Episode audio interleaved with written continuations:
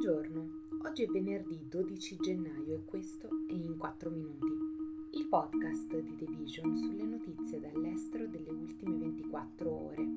Parleremo della Germania che riprende la vendita di armi all'Arabia Saudita e del gruppo terroristico Al-Shabaab che sequestra un elicottero delle Nazioni Unite in Somalia.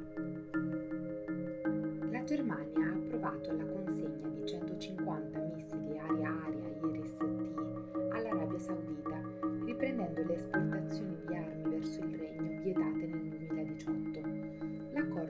autorizzato dal Consiglio federale di sicurezza tedesco a dicembre.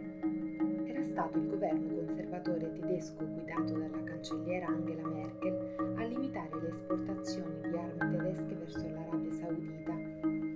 Questo in risposta all'omicidio del giornalista Jamal Khashoggi nel consolato saudita di Istanbul cui si ritiene ci sia stato un diretto coinvolgimento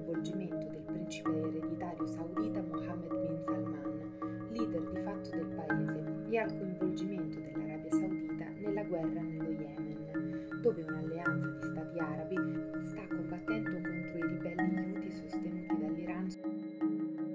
Anche quel conflitto ha scatenato una delle peggiori crisi umanitarie del mondo. Ora, a distanza di poco più di cinque anni, il governo guidato dal cancelliere Olaf Scholz sta rivalutando le relazioni tra le due nazioni. In un importante cambiamento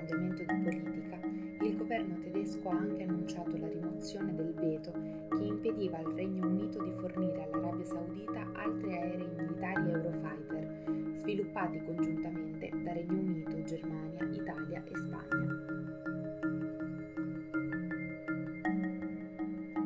Un elicottero delle Nazioni Unite con a bordo nove passeggeri è stato sequestrato in Somalia dal gruppo terroristico Al-Shabaab dopo aver effettuato un atterraggio di emergenza durante un'evacuazione medica a causa di difficoltà tecniche in un'area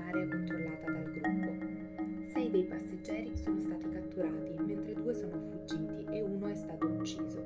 Al-Shabaab, che in arabo significa la gioventù, ha seminato il caos in Somalia per quasi un decennio e mezzo, promettendo di rovesciare il governo nazionale sostenuto dalle Nazioni Unite e di stabilire uno Stato islamico nella nazione del Corno d'Africa.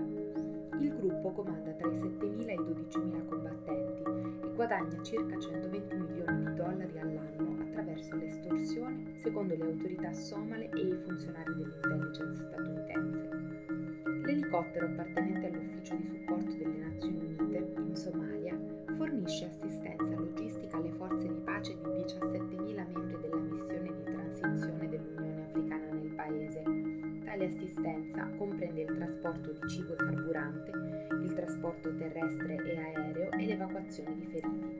Al momento tutti gli sforzi sono ancora concentrati a liberare le persone sequestrate. Questo è tutto da The Vision. A domani.